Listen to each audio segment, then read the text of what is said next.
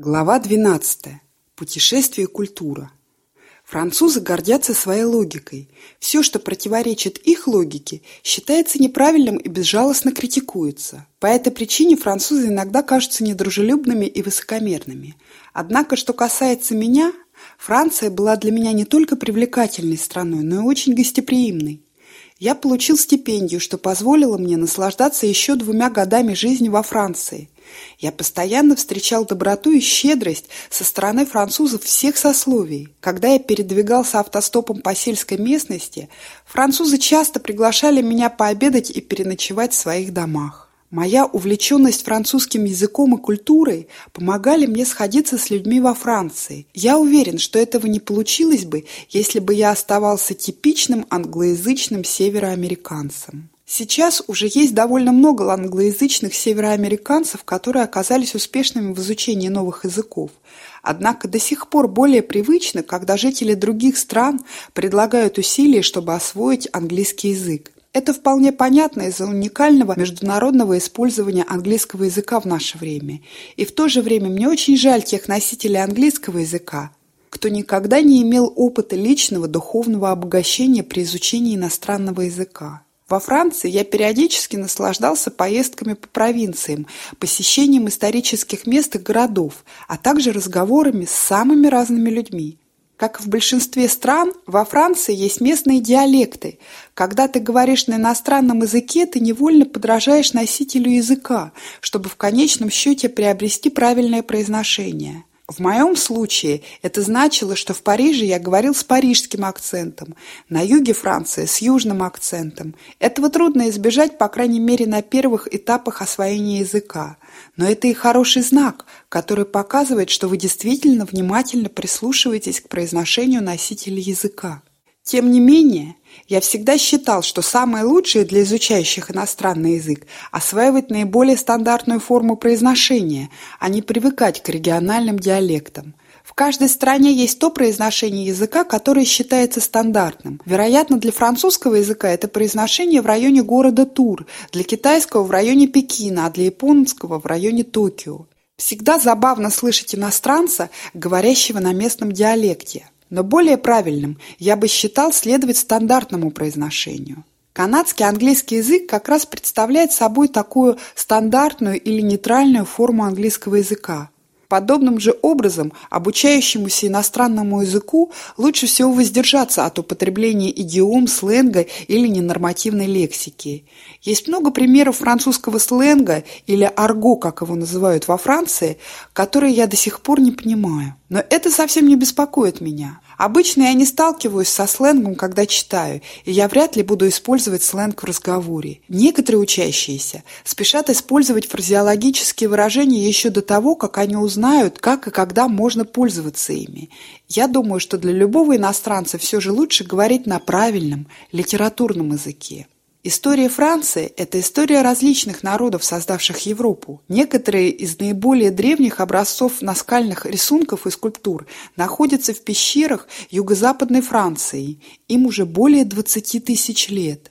Во время римского завоевания территории теперешней Франции свыше двух тысяч лет назад здесь доминировали кельтские галлы – хотя были также греческие колонии на берегу Средиземного моря, многочисленные племена на севере и древние баски на юго-западе. Римляне принесли с собой плоды своей передовой на то время цивилизации и создали инженерную инфраструктуру, которая все еще сохраняется в амфитеатрах, дорогах, акведуках, особенно на юге Франции. С римлянами во Францию проникли главные продукты средиземноморской кухни – хлеб, оливковое масло и вино. Таким образом, Франция на протяжении веков являлась правильным котлом разных этносов, впрочем, как и большинство стран, если вы заглянете в их историю достаточно далеко назад.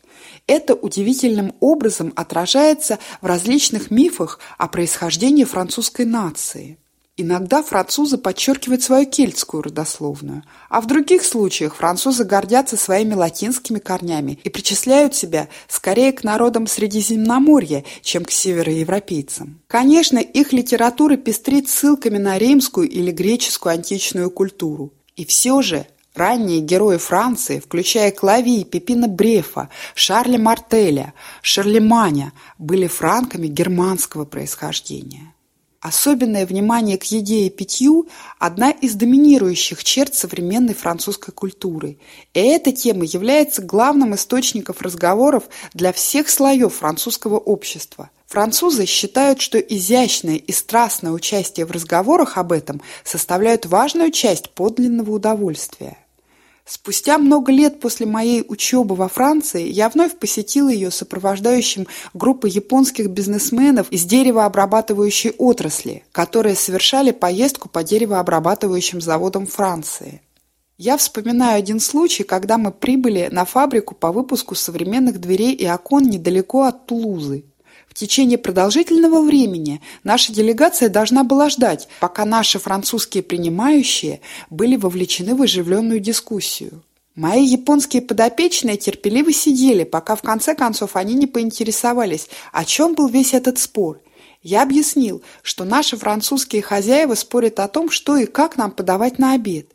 Я все еще помню этот обед, состоящий из салата «тье де гесьер», салата из птицы, подаваемого в теплом виде, и мясного ассорти, и организованной под тенью сосен на фоне старого средневекового замка. Мои воспоминания о самой фабрике сейчас гораздо менее отчетливы. Во французском языке, как и в других языках, знакомство с национальной кухней является важной частью изучения культуры и языка. Праздничное настроение, царящее вокруг обеденного стола, может быть лучшим окружением для изучения языка. Цицерон, римский государственный деятель и оратор, определил праздничное настроение как возможность сидеть за общим обеденным столом со своими друзьями и делиться с ними различными случаями из своей жизни. Это страстное желание общаться во время еды является общим для всех языков и культур и без сомнения находит свое отражение в древнем общении во время охоты. Такое общение усиливает чувство взаимности между людьми. Будучи бедным студентом, я нечасто имел шанс наслаждаться знаменитой французской высокой кухней. Однако нередко, когда я ездил автостопом по Южной Франции, водители-дальнобойщики делились со мной полным своим обедом, включая вино. Как они продолжали свой путь после этого, для меня до сих пор остается немного загадочным. Но я надеюсь, что контроль за употреблением алкоголя и последующим вождением стал во Франции за последние годы более строгим.